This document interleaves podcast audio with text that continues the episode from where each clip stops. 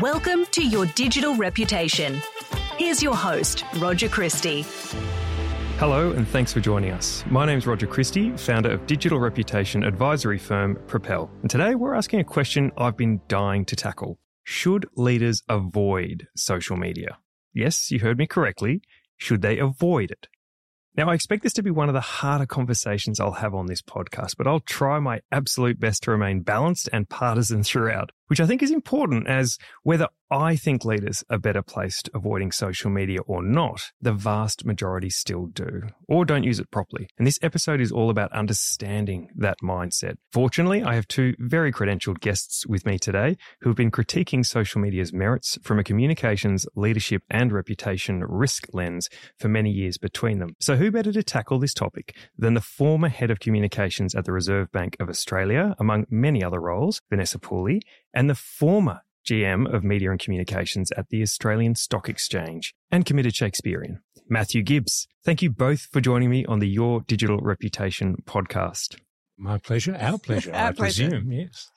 now, Matthew, you suggested an alternative descriptor for this session, which I think was something along the lines of 250 somethings who don't like social media, which I thought was a little bit harsh. and I certainly don't want to set the tone for this conversation too early. Well, well, indeed, because I mean, I'm, you're not in your 50s, and nor am I. So I do take exactly, offence at that. Exactly Roger. right. But I think the thing that I want to tap into as part of this conversation is the fact that you've both sat in communications chairs of organizations that have had fairly high profile, both in a regulatory capacity and also from a scrutiny from the media and public. So mm. I've got no doubt that you've grappled with this question around should leaders avoid social media or been asked it many, many times, as have we, I, I should say, too, at Propel. You know, we've worked with the likes of the ACCC, so we understand um, it can be a challenging and complicated question to answer.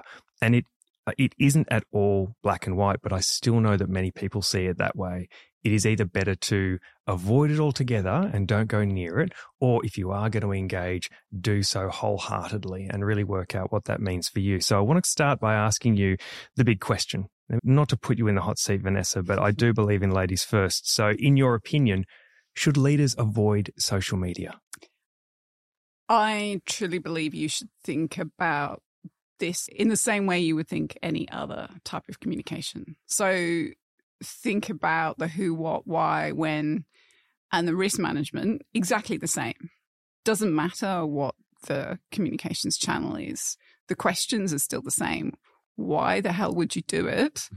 What are you going to get out, out of it? And I think that's probably one of the issues. So the reputation issue that we're coming at, we talk about reputation when it comes to social media. We, we almost talk about it as if it's a popularity contest.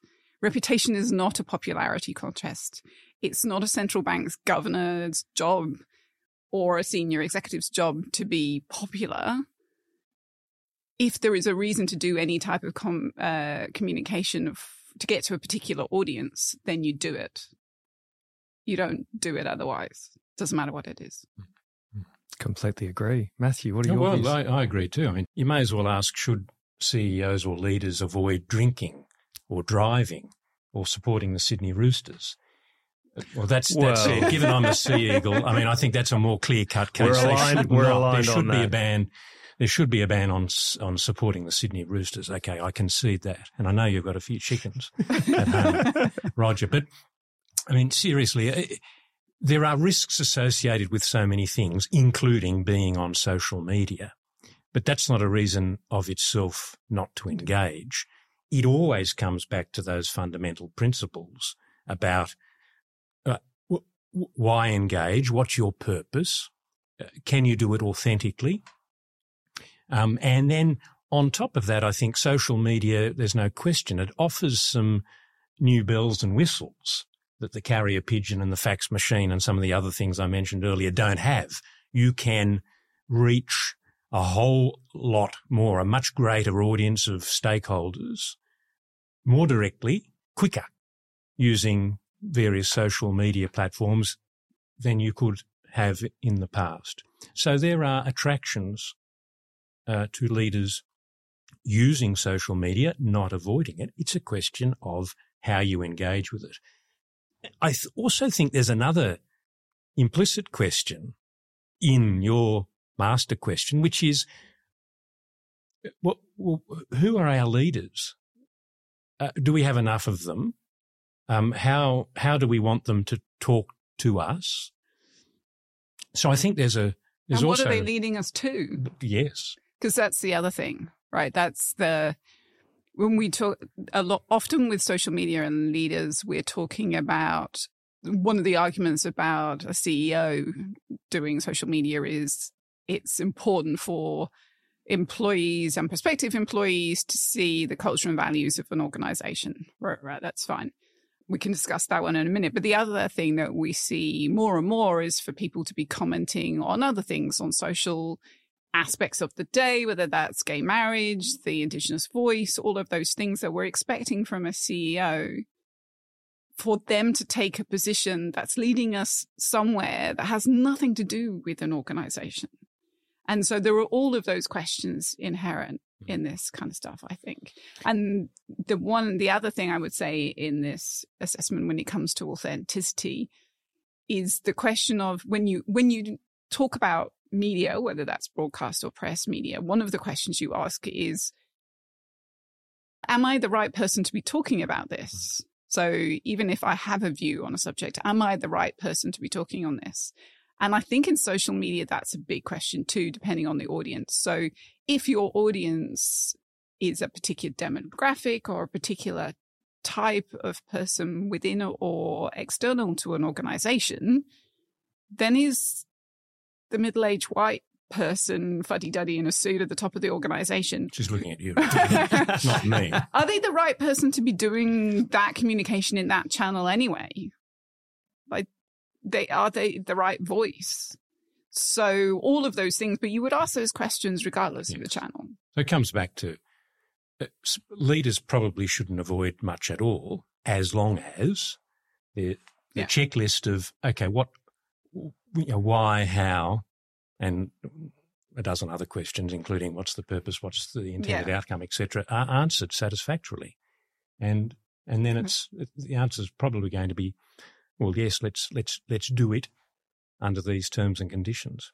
And sometimes the answer to the question, should leaders avoid social media, is yes. Mm. Sometimes they should. It, it shouldn't be a, a, a very binary, you either speak or you say nothing.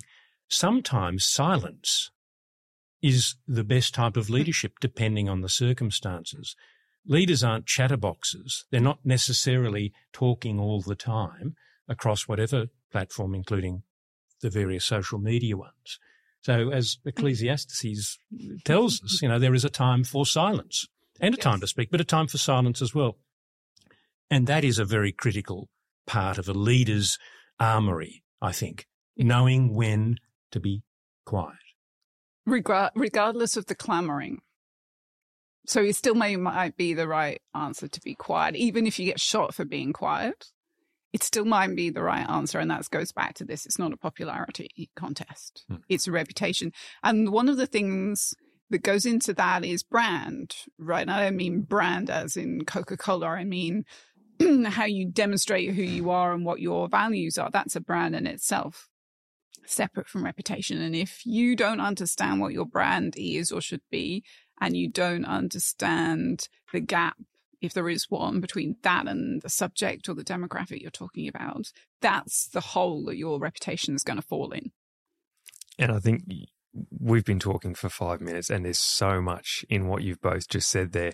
The ideas of popularity and purpose. I want to actually pick up on that point around diversity of voices. And it does go back to exactly what you were just saying there, Matthew, about sometimes it is appropriate for CEOs to avoid social media because they may not be the right person to talk about a certain issue.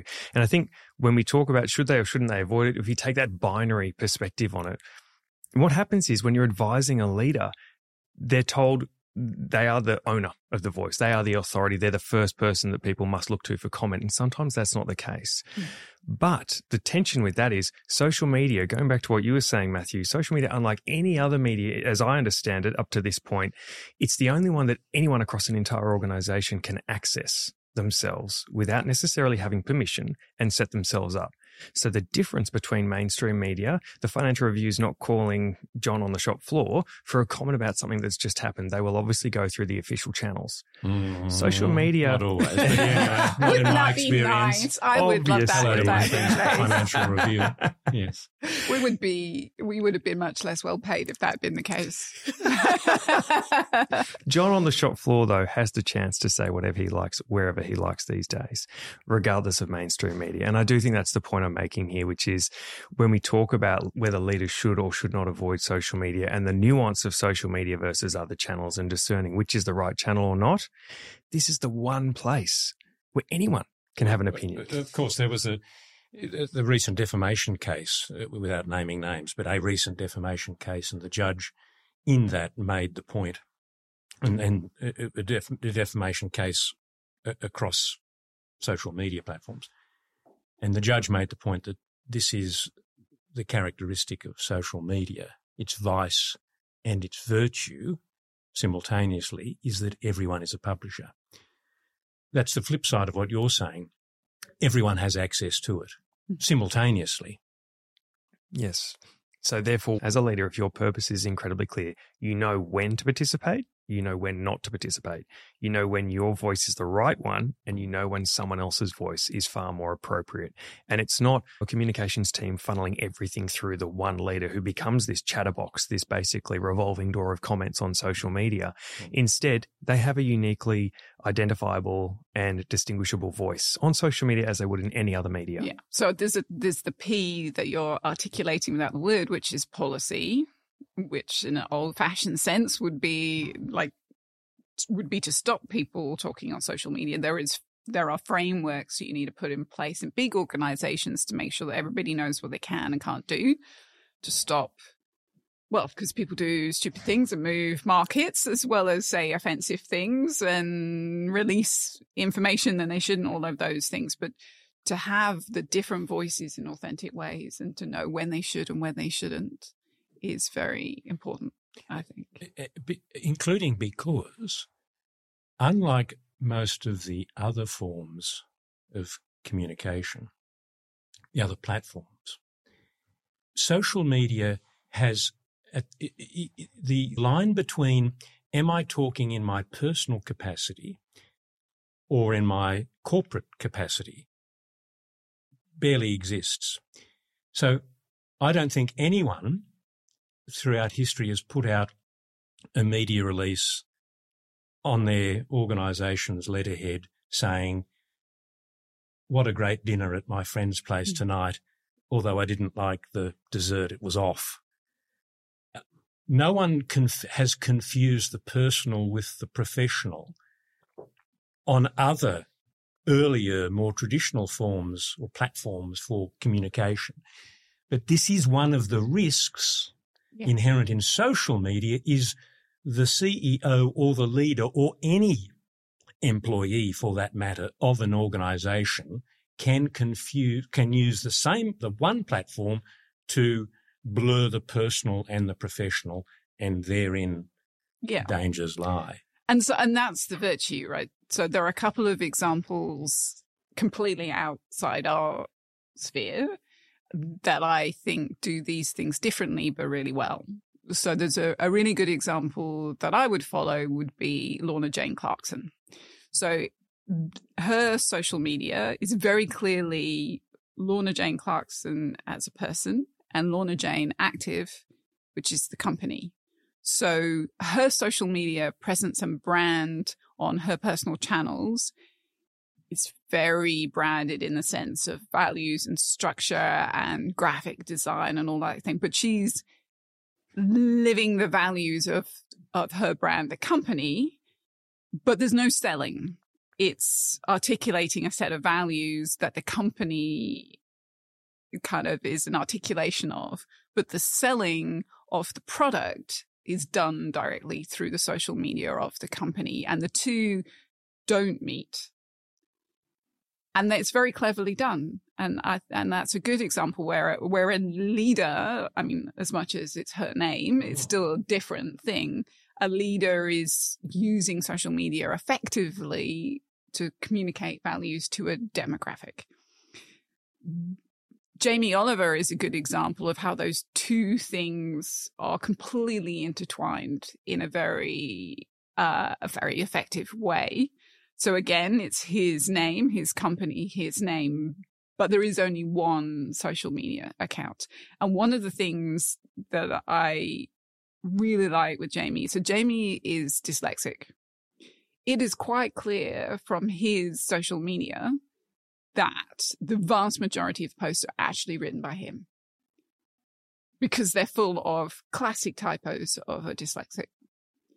But it's so authentic. And he does let people into spaces in his life in the way that Lorna Jane wouldn't. But it's, it, they, they're using them in the same way, but differently. They're using them to achieve the same kind of outcomes, a value and an articulation of those values in completely different ways but somebody has sat down and thought about how you do that. You know what's interesting? It goes back to what you were saying earlier in terms of the audience that's listening and their expectations. That is, for me, what sits at the heart of this. Communications channels up to this point have had, to a certain degree, a level of professionalism on them at all times, always. And yet, social media has broken that down. Has it broken it down because suddenly everyone's feeling relaxed and has taken the tie off? No, it's because of the expectation that social media is a way to actually get beyond that professional dialogue. I think those leaders who do actually separate somewhat from the professional and and definitely not pushing product. I mean that that's that is for the brand to do. That is the job of an advertisement. When people recognize that it's the values that people are actually interested in, it's the story behind it, where it came from, why it is this way, not that way. When leaders can actually tap into that and do it in an authentic way, as you were saying with Jamie Oliver, that's the power because we know that, as you're saying, and it is a fairly large market these days, we know that the younger demographics are looking to leaders for something different than pushing product in the corporate script. They want to get behind it. And, and like there's reports like the Brunswick Connected Leadership Report that talks to 82% wanting mission, vision, values. They don't want detail and, and, information about what the latest results and earnings calls are. They want more than that. And so I think there's something in there about that shift away from the way comms has been done to the way that people expect it to be done today and the role that social media plays in that. But I, but this that goes back to whether what you're trying to achieve is authentically demonstrating the values as you, the CEO, have them, or whether you're trying to meet, in inverted commas, the emotional need of a particular audience. Because I can tell you, I'm I don't want my emotional needs met by a bank CEO. I want him to make sure that his risk management is done properly and his cyber security is right, and he's signed up to the payments platform, right? that's the role that I want from a CEO. If uh, from a banking CEO, when I'm thinking about who I'm going to bank with, mm. I'm going to do investigation about their corporate responsibility and all of those different things and all their risk management around cyber. I'm going to do that investigation on different platforms, but I don't see a banking CEO's role to meet my emotional needs. So, and you highlight a good point, and it's probably you'll have to bleep out the the, the, numerous times. The Shakespeare that, references? No, no, the, the, not at all. I mean, I'll we throw, couldn't. I'll throw a few more in. No, but the the number of times we've already used the word purpose and or authenticity, because what you're saying about the difference between, say, a Jamie Oliver or a Lorna Jane versus a bank CEO and how they might use the different types of media to communicate to us is really about also not just you being able to pick and choose what you mm. consume and for what reason. So you, you understanding your purpose yeah. as the consumer or the stakeholder, but also the, the, the leader, to use that broad term, needs to understand as well who they are and what they're really doing. You're right. You probably, I mean, yeah. Is that their job, right? yeah. You, you need to understand the business you're in. And I don't, by business, I don't just mean business as in a, uh, yeah. you know, a business, business corporate yeah. sense. I mean, you need to understand what you're doing, what you're about, yeah. what role you play in that context to then find for you the right platform to talk to your audiences, to talk to your community. Yes. And sometimes it will be, via a, a, a Yeah. tweet or a Facebook post or an Instagram or a, Yeah. a this or a that. Sometimes it won't be. Sometimes that will be inappropriate. So there's a whole lot of understanding that needs to go on here. But also, the it's a personality based. So I think the two big Australian buy now pay later um, are a really good example. I know you've done podcasts with other people on these, but both of them, by coincidence or design, have two founders. One who's cool and one that's not. Right. It's so you like have the this, bit yeah. like this Trism here. so you so you have the ideas dude. I'm not sure I am the ideas dude. and then you have the person that, makes it happen. And those are two fundamental things to put together. But it's quite clear when you go into a so, into a social media environment when you're trying to be authentic with in a consumer PR sense that you want Larry Diamond, who authentically wears his boardies in the office and serves, to be communicating in one way, and Nick Molnar, who he was the guy that had the fashion retail idea and the finance platform behind of it behind it was was kind of came on after. He's the one that you put in the Good Weekend magazine in the pink fluffy shirt, right? Those those are channels that are authentic to those individuals because of who they are as people and the role they play in the organization's history. The smart finance dudes who have an entirely different role, who are their co-founders and co-CEOs, they have no business on Twitter talking to the, the kind of masses about fashion. It's not authentic and it's not their job, but they're, they're the ones that do the investors results, right? Mm. So again, it's about horses for courses in your channels, I think. Yeah, and, one of the things you just reminded me of something, or provoked something. What I marvel at why someone would think someone wants to know about what they had for Yes. breakfast, or what shoes they're wearing, or whether their pink shirt is fluffy or not, as you say. So th- this is something that I personally have balked at. I'm not a show-offy person. I'm not. I'm a modest person. And before you say it, yes, you've got much, much to be modest about, Matthew. I know, I know. But I mean, it takes. What I'm trying to say inexpertly is that it takes a sort of personality type to want to be that sharing, and it it requires almost a suspension of disbelief that the millions of people out there they're going to want to know what I've got to say on this or that, or what I'm wearing today or eating tomorrow. Uh, And that, I won't disparage that, but it takes a skill set to hmm. accept that, to believe that of yourself. I don't think many people have it. And Even CEOs. I mean, even only- correct, yeah. even CEOs, perhaps, espe- well, not especially, but even CEOs, Yeah. yes. Thanks for tuning in to this episode of Your Digital Reputation, where we share the best advice and examples of leaders getting it right online.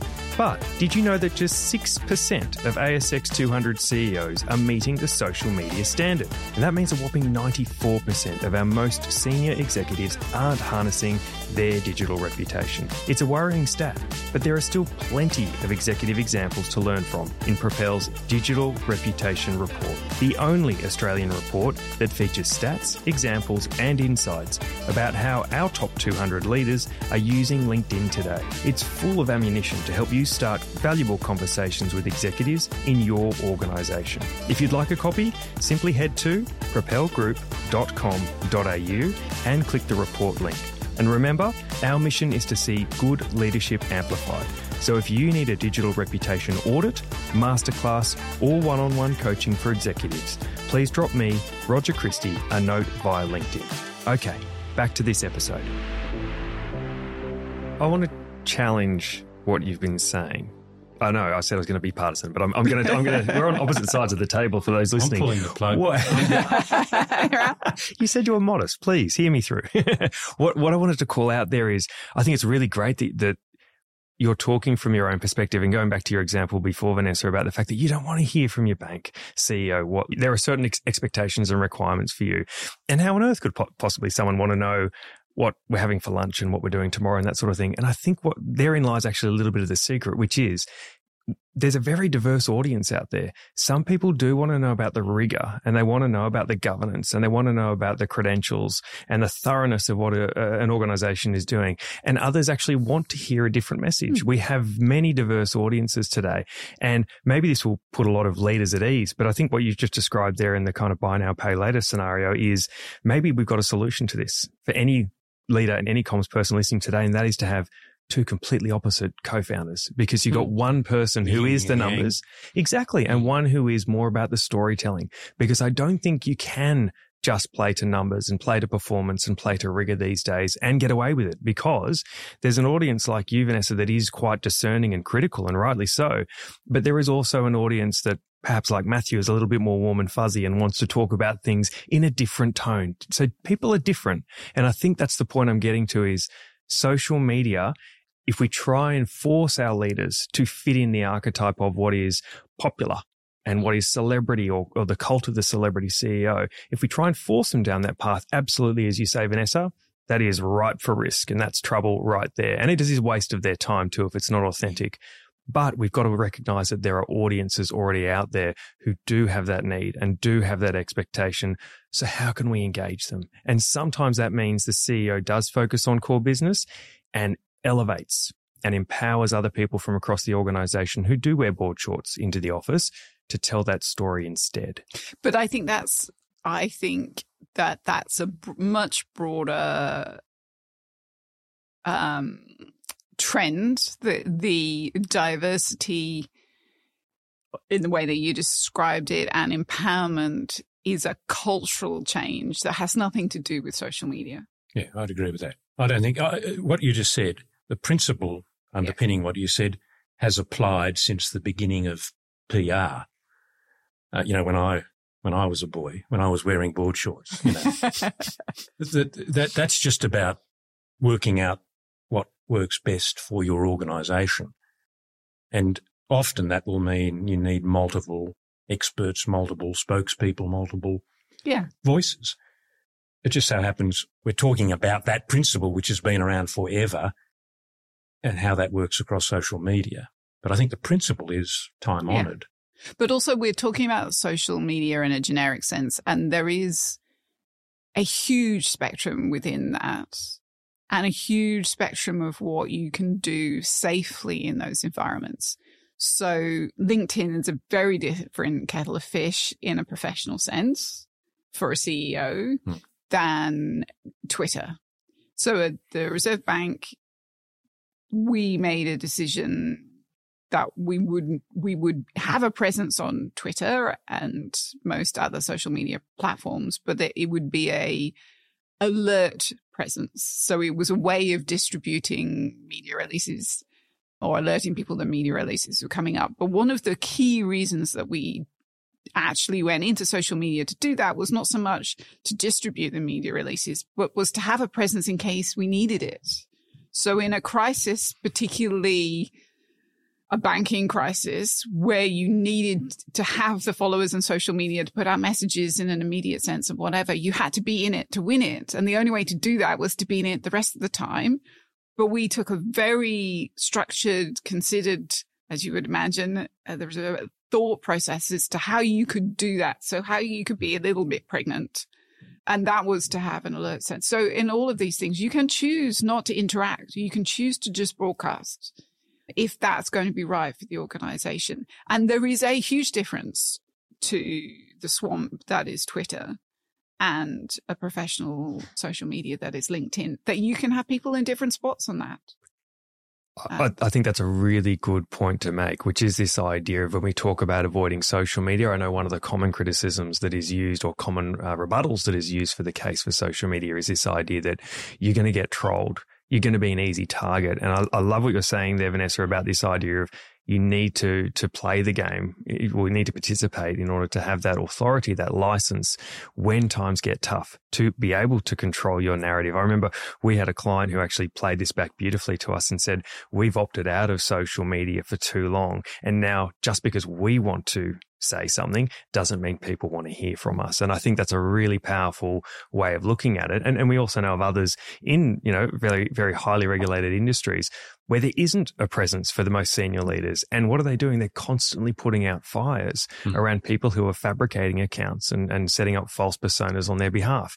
As you've done, and that example on Twitter is a really good one, even if you're using it to broadcast and, and, and you know, just to maintain or claim your stake online, it's a really powerful way to mitigate risk. Social media is actually participation in social media can actually be a way to avoid risk rather than invite it. Well, it's why that principle is why the emergency services, for example, yeah. in recent years will yeah. use social media very extensively. Yeah, and, Facebook particularly in that. And if you've got a holiday house down on the south coast during summer and it hasn't rained for a while and you can smell smoke, you're watching and listening to social media to get updates.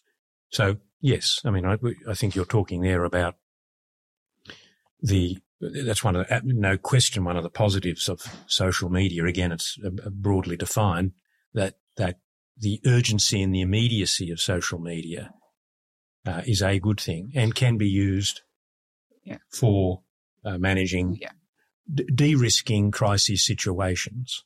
And we t- we've talked about social media in the sense of people consuming consuming media, your social media directly, but I would say there is a huge proportion of the population whose only consumption of media in a traditional sense is now through social media. So they get their news in inverted commas through social media. So you're not talking to a whole demo. If you're talking to the, the SMH, you're not talking to a vast proportion of the population. And we've talked probably implicitly about generations then, but there is a whole other set of demographics within the, within Australia, particularly. So when we were launching the very first banknote in the new series, which was the five, we did a lot of research on how different demographics, whether that's different um, nationalities, genders, regional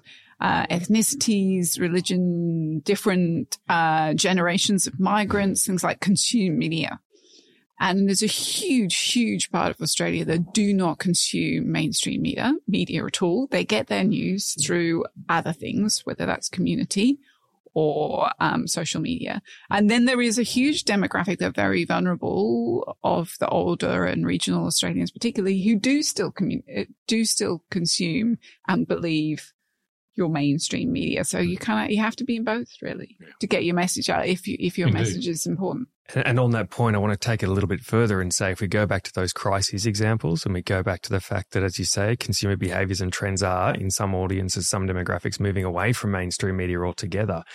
This is the case for the leader as opposed to the brand. So if we're saying that there is merit in being visible on social media in order to get messages out in crucial times, there's two reasons I would say it's important that that's not just the brand, but it's also the leader. And one is the algorithms. So the algorithms are actually looking to people's stories over brand stories. And LinkedIn is a classic case of this, where organically you're going to get far more reach and impact through a person than you are through a company page. That's just the commercial realities of LinkedIn. And the other side of that is that people want to hear the human story that same human story actually, and, and we know this from Crisis Management 101, in terms of building empathy and compassion between an audience and a leader, it's much easier to throw rocks at a faceless institution than it is an individual who has a heart and a soul. So there is merit almost, not using the leader as a tall poppies in Australia who would disagree with you some of whom are fairly short. Well, not even yes. Um, I don't, I don't um, just just poppies, whatever their height. Yeah. Still growing poppies, but I do think that as a trend, and as a consumer behavior, if you, I mean, you only need to work for probably a week within customer service in social media to know the sort of stuff that comes through as a representative of the brand versus someone who is a leader. Uh, so I do think there's merit here in actually have, breaking down these walls a little bit and looking at social media as a way to, if we go back to purpose, what are we trying to get out of this? Yes. Yes. Is our leader actually an effective means to do that? Are there other leaders who are better placed? And the one thing that we haven't talked about yet that I do, I'm keen to get your views on here. We've talked a lot about what goes out in social media. And when we talk about avoiding social media, the thought that immediately comes to people's minds is often, well, because if they say something and they get hauled across the coals, that's, that's going to be the end of me and my reputation. So we're conscious of that. But you should never be avoiding social media as the example you were giving there in terms of the, the banknote and, and research, a listening channel and the mm. ability to read the room and understand stakeholders. And I don't think that anywhere near enough leaders use it for that purpose. Even flipping through LinkedIn, I, I don't think they do that. Yeah. I think it's outsourced and that's okay. But I do think there needs to be a review of how leaders are using real time information to understand the needs of stakeholders on certain issues. Well, yeah, I think it's important too that we, we don't think, this is my view anyway, that we don't think social media is either the real world or the whole world. It's a world, a community, big one, but it's not everyone. So it, it shouldn't be seen as well. It, if you're not, if you're not listening to it, you're not listening to anyone. Again, I think it comes back to purpose and knowing your communities, your audiences, your stakeholders, and knowing where, where, where you can hear them, where their voices are heard. Invariably, there's bound to be an element of that on, on a social media channel, of course.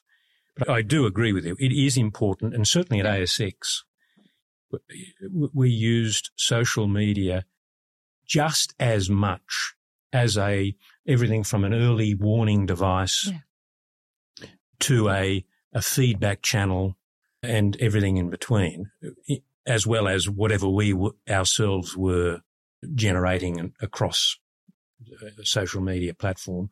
It is an important listening device as well. Hmm.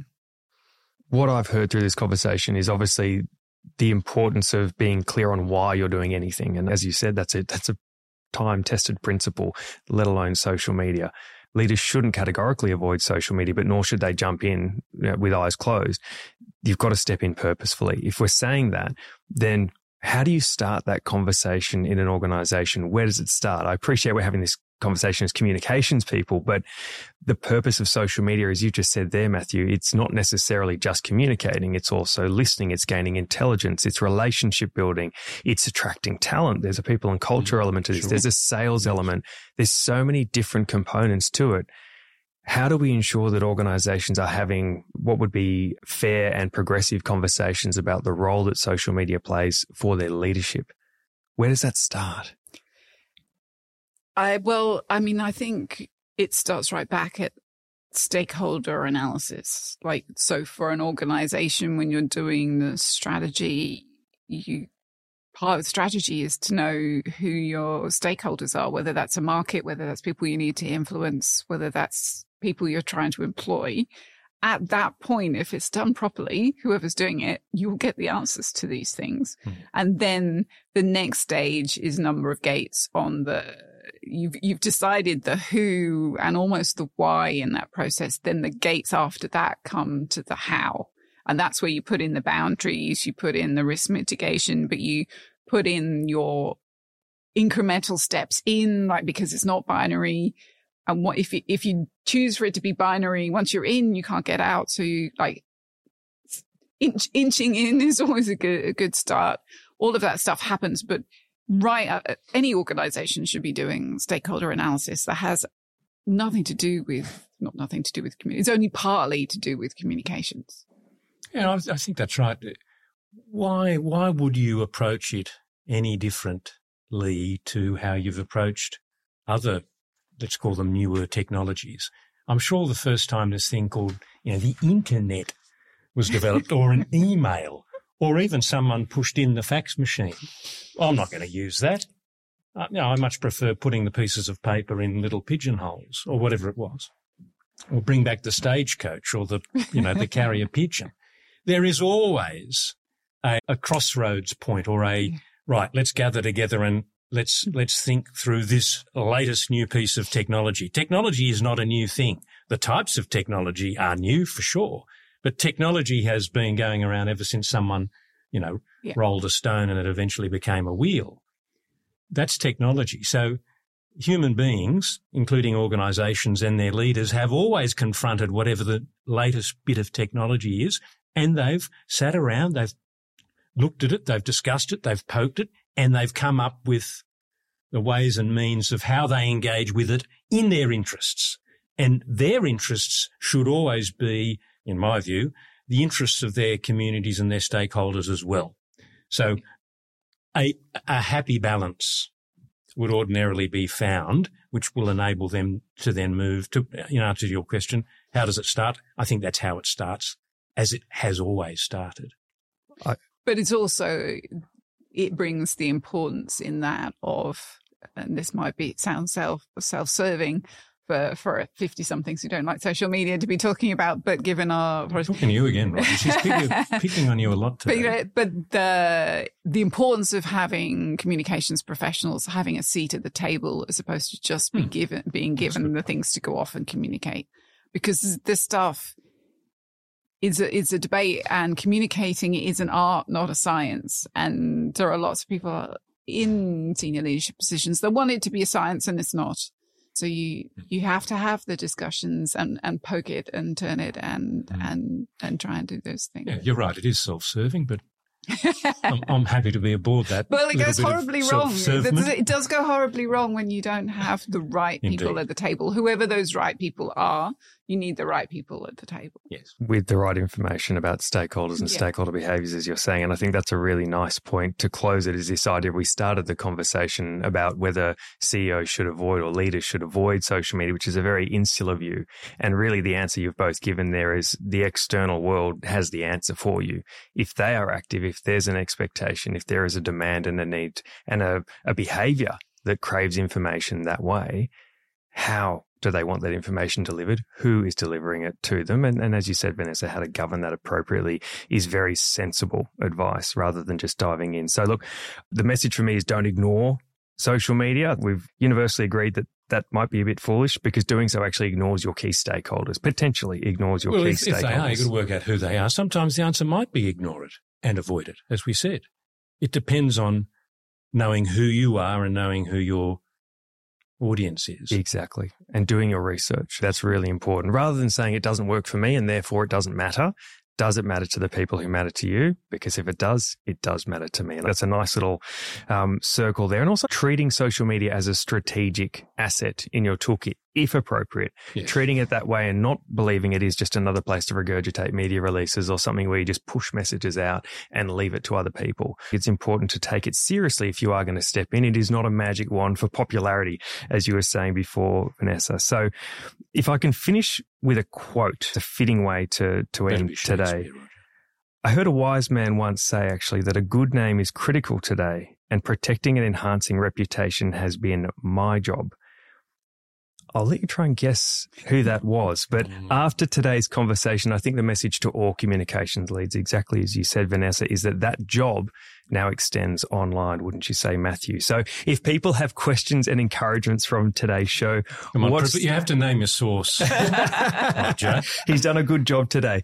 How should people reach you if they have questions or encouragements from today's show? Through my agent, Vanessa. Direct all queries to Vanessa. Well, I guess you can they get can on me. You can you can only get me on LinkedIn and the social media sense, although, but uh, yeah, absolutely. So everyone, right. everyone through LinkedIn, we're both Matthew on LinkedIn. through LinkedIn. There you go. And, and we play what, Fridays, Saturdays and Sundays in Sydney. We're here all week. Enjoy yeah. the veal. Yeah. Vanessa and Matthew, it's been a lot of fun. Thank you so much for being part of the Your Digital Pleasure. Reputation podcast. Thank you. Thanks again for listening. If you've learned something from today's conversation, please subscribe, leave a review, and share it with others. For all show notes, head to propelgroup.com.au. Thanks again for listening.